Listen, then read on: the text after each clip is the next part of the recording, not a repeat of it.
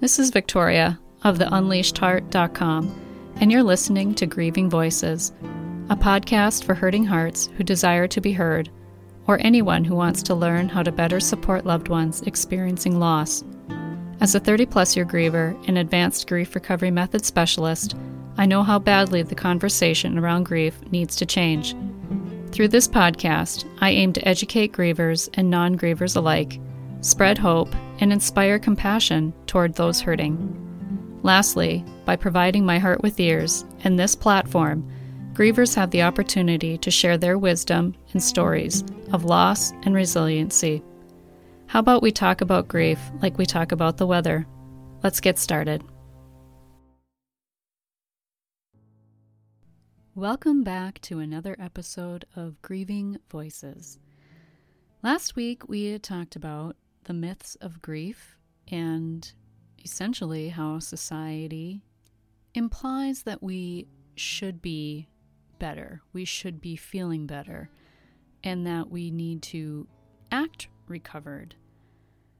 Academy Award Recovery is its name, but it also could be called I'm fine, put on your happy face, and it can also show up as this desire and need of wanting to help others.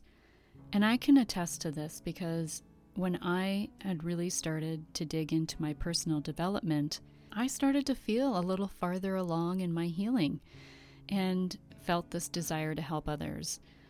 And it really helped me to push my book out and to dig further into my growth.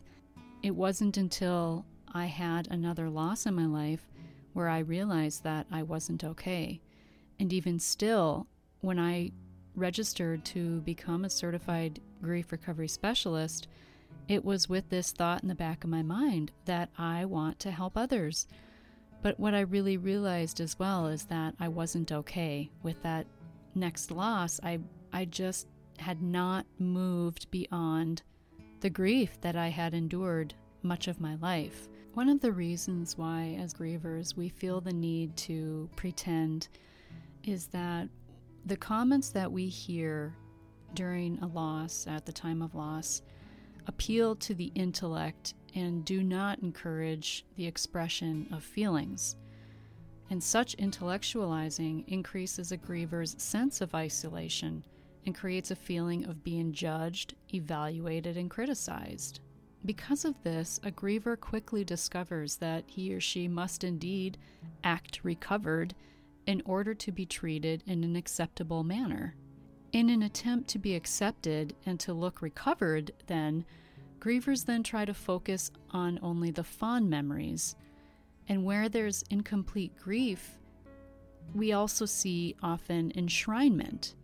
And enshrinement, in its most damaging form, can include obsessively building these memorials to the person who died example would be um, if a mother lost a child and did not change a single item in their d- child's room, even after, let's say, even five years that the child had been has been deceased. Often with enshrinement, we can also hear comments like, you must not speak ill of the dead, and people tend to have a difficult time looking accurately at all aspects of the relationship. Now, we don't suggest that you run around bad mouthing anybody living or dead, but the suggestion is is that it's impossible to complete the pain caused by death, divorce, or any other significant emotional loss without looking at everything about the relationship, not just the positive.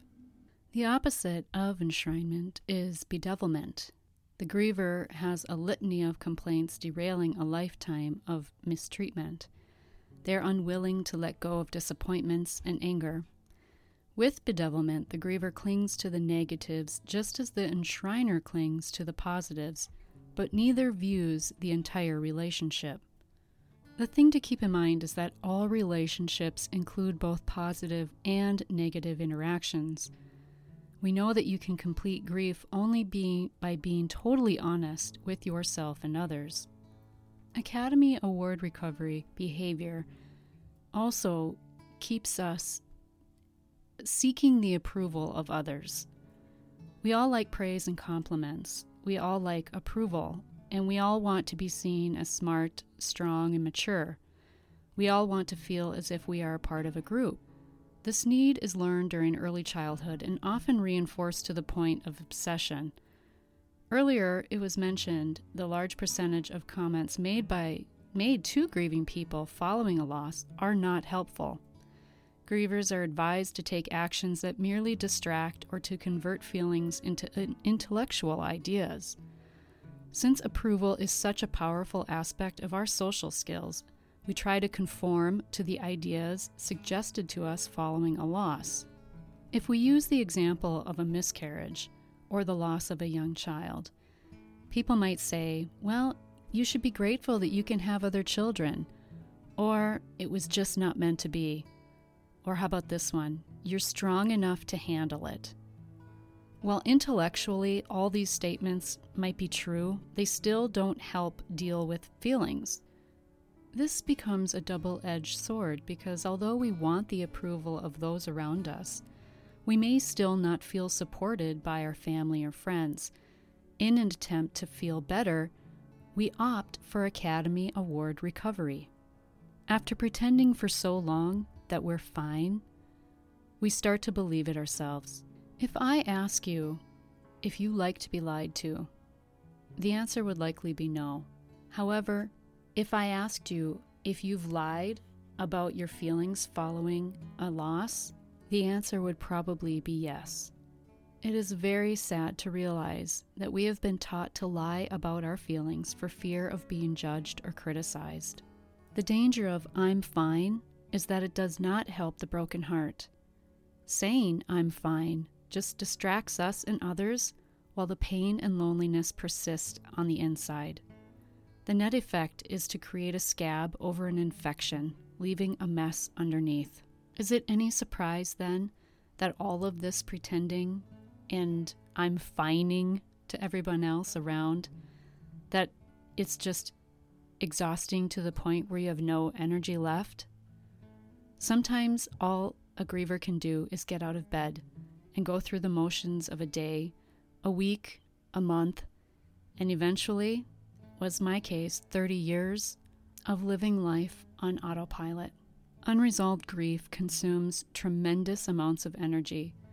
Most commonly, the grief stays buried under the surface, and only the symptoms are treated.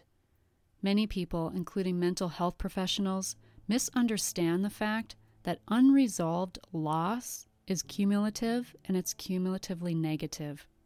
Human energy is used most efficiently when our minds and our bodies are in harmony. Unresolved grief tends to separate us from ourselves. As an example, how many times have you been driving down the road and suddenly realized that for the last three blocks you were anywhere but driving the car? Perhaps you were in your head having a conversation with someone who was not in the car? and quite often, those phantom conversations are with someone who has died. More likely than not, these conversations re- represent an aspect of unfinished emotional business between you and someone else, living or dead. Holding on to incomplete emotions consumes enormous amounts of energy. All of this pretending also leads to a loss of aliveness and spontaneity that is almost impossible to overcome. Many people fall into a trap of quiet desperation, sometimes feeling good, sometimes feeling bad, but never being able to return to a state of full happiness and joy. We pay a high price for the incorrect information we have about dealing with loss. Each time a loss is not properly concluded, there is cumulative restriction on our aliveness. Life becomes something to endure. The world seems like a hostile place in which to live. Because of misinformation, we never had a fair chance to deal effectively with the loss events in our lives. Maybe, like me, you've tried many things to improve your sense of happiness and well being. And yet, maybe despite all of those attempts, you still feel this emotional dis ease within you, like I had felt for so long. What do you think happens after all of this time of pretending and saying I'm fine and denying how we truly feel, feeling unsafe to share how we really feel. Since we have been socialized from early on to deal with sad, painful, and negative emotions incorrectly, we end up storing that energy inside ourselves. A little story to illustrate this is let's say a child comes home from preschool with her feelings hurt from another child on the playground. The caretaker says, What happened? And the child responds tearfully that one of the kids was mean to her. And the caretaker says, Don't cry. Here, have a cookie. You'll feel better. Thus, setting the child up with a lifetime belief from an important authority source that feelings can be fixed with food. Upon eating the cookie, the child feels different, not better, and for the moment is distracted and forgets about the incident on the playground. However, there are there has been no completion of the emotional pain caused by the event. The emotional pain and the feelings attached to it are now buried under the cookie, the sugar, and the distraction. If the child were to bring it up sometime later, she would probably be told, We don't cry over spilled milk, as if to say that it is not okay to continue having feelings about the incident. So it must stay buried. Early on, we learn to cover up, hide, or bury our feelings under food. It is not surprising that sometime later we adapt that same behavior and cover up our feelings under alcohol or other drugs. We may have learned to do so by observing family members at funerals or wakes consuming large amounts of food and alcohol. Consuming food or alcohol in response to the emotional energy created by death or divorce does not help us discover the source of the energy or complete the relationship affected by our loss. Therefore, we are participating in an illusion that the short term relief offered by food or alcohol gives us the long term relief from the pain caused by the loss. Food and alcohol are obvious and typical short term energy relieving behaviors. There are many, many other short term behaviors that have the same life limiting and damaging consequences. In grief recovery, we call these STIRBs, and I'll be talking more about these in the next episode. I hope with the education in this episode about Academy Award recovery, you can now see that saying I'm fine, which really means feelings inside not expressed, is not only damaging to yourself, but also sends a message, if you're a parent, to your children that pretending and not being honest and truthful about how you feel is acceptable and expected.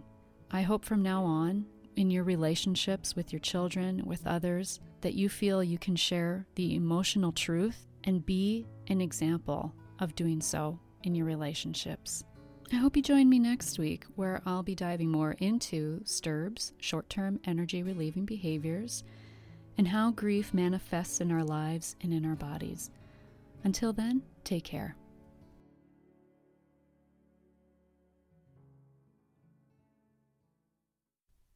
From my heart to yours, thank you for listening. If you like this episode, please share it because sharing is caring. And until next time, give and share compassion by being a heart with ears. And if you're hurting, know that what you're feeling is normal and natural. Much love, my friend.